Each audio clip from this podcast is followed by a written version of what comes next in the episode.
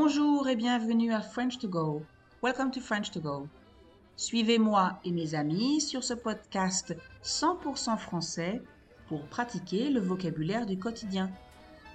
Follow me and my friends in this podcast 100% French to get your weekly dose of French life.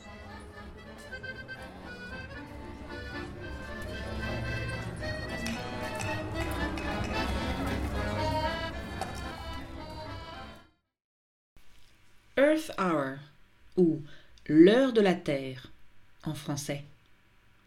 À l'heure où vous écoutez cet épisode, en tout cas si c'est en 2022, l'heure de la Terre sera passée.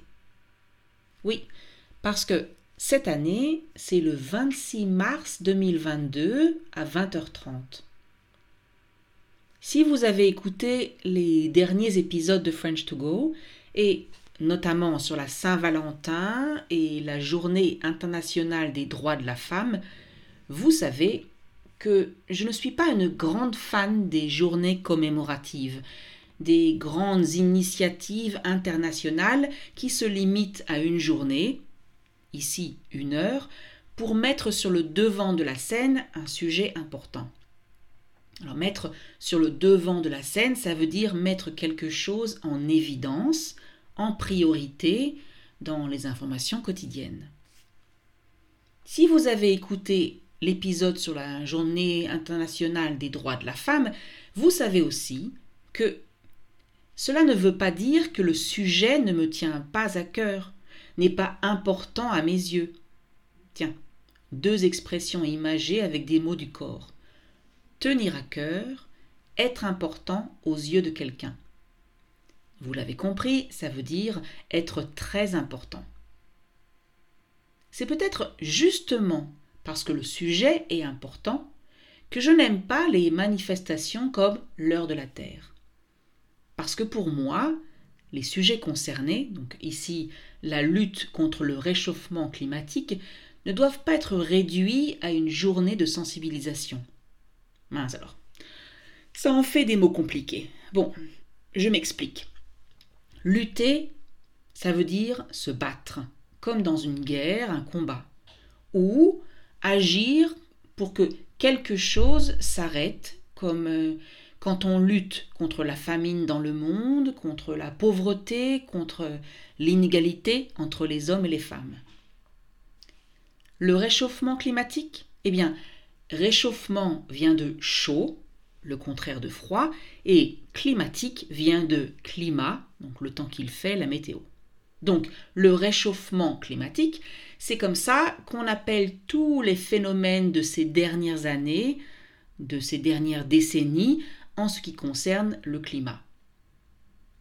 Et enfin, sensibiliser, ça veut dire rendre les personnes sensibles à un sujet, donc les intéresser à ce sujet, leur faire prendre conscience des problèmes.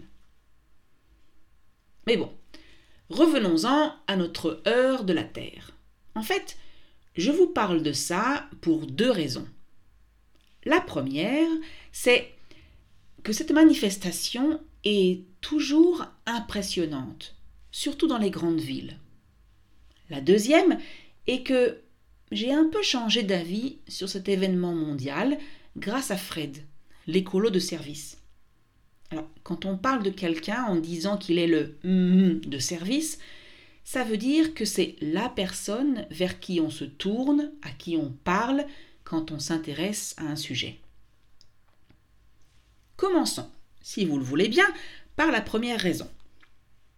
Alors la formule si vous le voulez bien, est tout à fait inutile ici puisque c'est moi qui enregistre le podcast et donc c'est moi qui décide de quoi je parle et dans l'ordre que je veux, mais ça fait plus classe. Vous ne trouvez pas? Donc ma première raison, c'est impressionnant. Oui, l'heure de la Terre est un événement impressionnant pour les yeux et dans l'idée. Alors pour ceux d'entre vous qui ne savent pas plus trop de quoi je parle.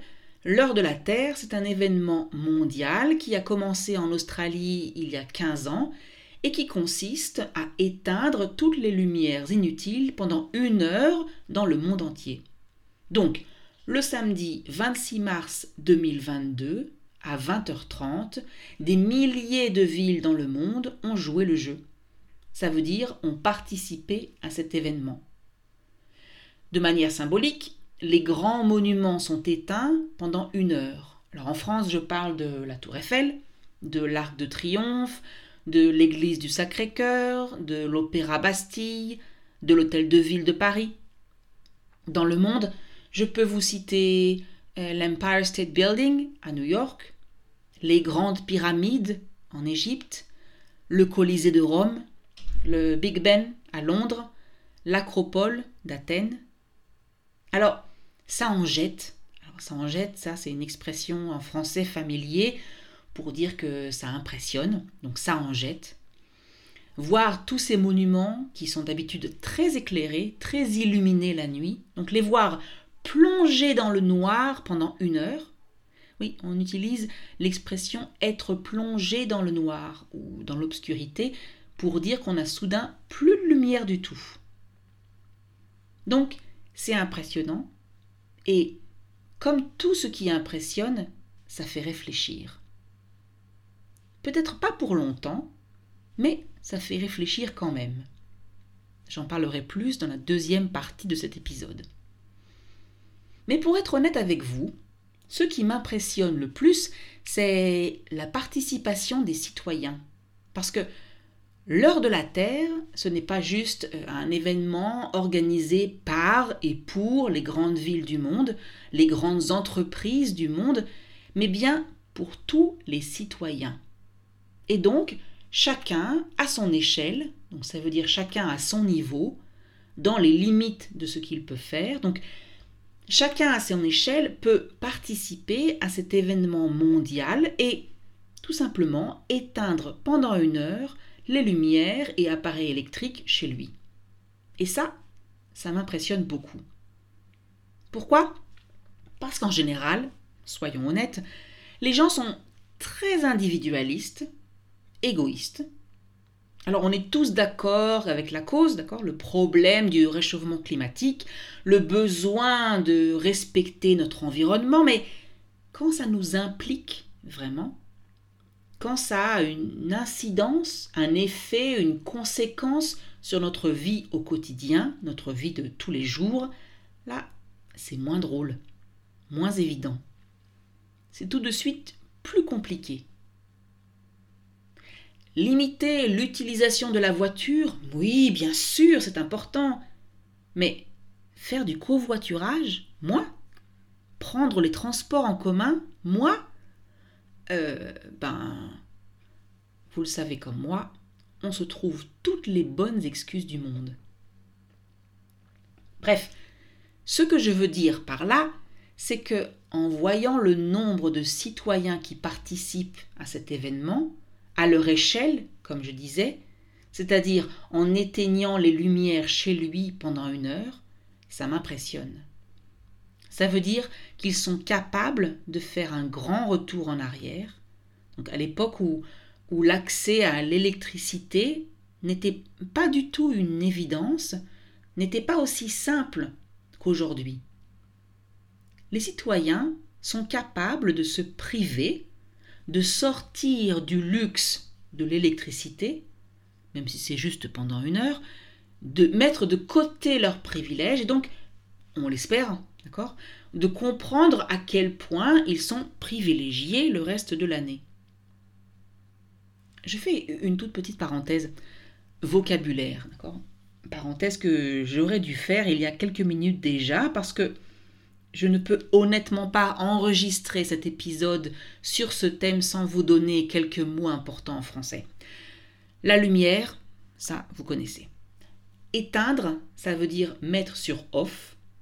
Et vous entendrez parfois éteignez, éteigne. Allumer, donc le contraire, ça veut dire mettre sur on. Fin de la parenthèse.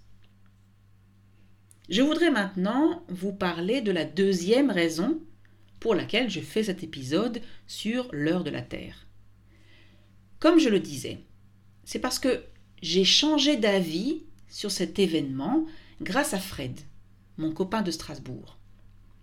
Avant d'en discuter avec lui, je pensais que cette heure de la Terre était surtout un grand événement médiatique, comme euh, un, événement culturel mondial, mais sans réelle retombée, conséquences, impact, influence sur le sujet du réchauffement climatique. En tout cas, pas à long terme. Et quand, quand j'ai abordé la question avec Fred, j'étais sûre qu'il serait du même avis que moi. Je vous rappelle, si vous l'avez oublié, que Fred, c'est l'écolo de service, un grand écologiste, l'écologiste par excellence. Il se déplace en vélo, euh, il trie ses déchets, il privilégie les vacances en montagne et pas les grands voyages en avion à l'autre bout de la Terre. Euh, il mange bio et local. Bref, s'il y avait une médaille pour les meilleurs écologistes du quotidien, il en aurait toute une collection. Et en général, il est assez sceptique par rapport à toutes les grandes manifestations nationales qui mettent un problème sur le devant de la scène pendant une heure, un jour, une semaine, pour ensuite passer à autre chose. Eh bien là, il m'a vraiment surprise. Il m'a dit qu'il était d'accord avec moi sur le fait que éteindre les lumières et débrancher les appareils électriques pendant une heure n'allait pas inverser, euh, résoudre le réchauffement climatique. Un citoyen lambda, donc ça veut dire un citoyen comme les autres, peut difficilement comprendre l'impact de sa consommation individuelle d'électricité sur le climat de la planète. Mais, et c'est là où l'opinion de Fred m'a intéressé, l'heure de la Terre va lui permettre de prendre conscience, de comprendre quelque chose. Quoi? Eh bien, tout d'abord, qu'en éteignant les lumières inutiles, en, débranchant les appareils électriques inutilisés, même pendant une heure, il va pouvoir réaliser qu'il n'en a pas forcément besoin, qu'il peut très bien vivre, d'accord? Très bien vivre sans la lampe qu'il laisse d'habitude allumée dans l'entrée. Donc l'heure de la Terre permet de sensibiliser les gens à l'économie d'électricité. Pas simplement d'un point de vue financier, bien que de nos jours ça a aussi de l'importance, mais aussi et surtout parce que on n'en a pas besoin tout le temps. L'électricité est essentielle aujourd'hui, mais elle n'est pas indispensable à tout moment et pas partout. Alors c'est vrai, une heure pour lutter contre le changement climatique, c'est un geste symbolique. Mais ça fait quand même 15 ans que ça dure. Et tous les ans, de plus en plus de citoyens y participent.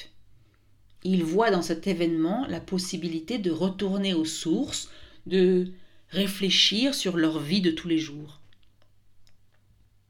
Parfois, on n'a pas conscience d'un problème. On découvre le problème quand quelqu'un nous le montre concrètement. Parler de réchauffement climatique, de gaspillage des ressources naturelles, ce n'est pas quelque chose de concret pour un citoyen dans son quotidien. Il faut donc le ramener, donc ramener ce problème à son échelle. Je me souviens d'un groupe dans les années 2010 euh, qu'on appelait les pêcheurs d'énergie. Dernièrement, d'autres groupes ont pris le relais. Ça veut dire qu'ils continuent le travail des précédents. Euh, le deuxième groupe s'appelle est appelé Lights Off. Donc, les pêcheurs d'énergie, c'était un groupe euh, révolutionnaire, on va dire. Pourquoi? Parce que leur action se passait la nuit. Et que faisaient-ils? Eh bien, ils marchaient tout simplement dans les rues et éteignaient, donc du verbe éteindre, mettre sur off, les enseignes lumineuses des magasins. Vous savez, ces panneaux, ces, néons où sont écrits les noms des magasins, en centre-ville, mais aussi dans les banlieues, et donc, donc ces néons qui restent allumés toute la nuit. Honnêtement, avant de voir la vidéo sur YouTube, je vous mets le lien dans le descriptif, je n'avais jamais fait attention à ça. Je n'avais jamais réfléchi au fait que les néons des magasins restent souvent allumés toute la nuit. Il faut dire que je n'ai jamais habité en centre-ville, sauf à Paris, dans un petit quartier, alors je n'ai jamais vraiment été sensibilisée à la question de pollution lumineuse, quand il y a trop de lumières inutiles. Et ce mouvement, donc les pêcheurs d'énergie et les light off aujourd'hui, m'ont ouvert les yeux, m'ont fait réaliser à quel point on ne se rend pas compte de l'électricité qui est gâchée, qui est dépensée pour rien, qui est perdue. Pour qui Pour qui est-ce que c'est important de voir le nom d'un magasin à 3 heures du matin? Ne pourrait-on pas économiser cette électricité toutes les nuits, toute l'année, tous les ans? Ne devrait-on pas obliger les magasins à éteindre leurs enseignes après une certaine heure?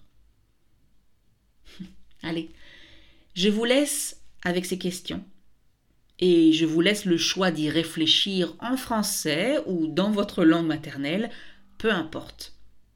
Mais faites-moi plaisir. Réfléchissez-y.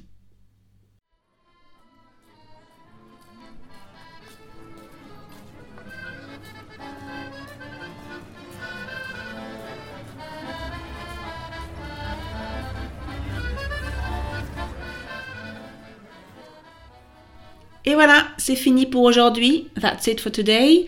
Merci de m'avoir écouté. Thank you for listening. Je vous rappelle que la transcription et la traduction sont disponibles sur le site www.frenchcard.com.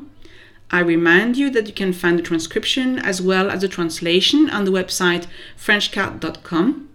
Si vous avez aimé cet épisode, merci de cliquer sur like, de laisser un commentaire et de partager avec vos amis. If you like this episode, please click on like, um, leave a comment and share with your friends. Bye.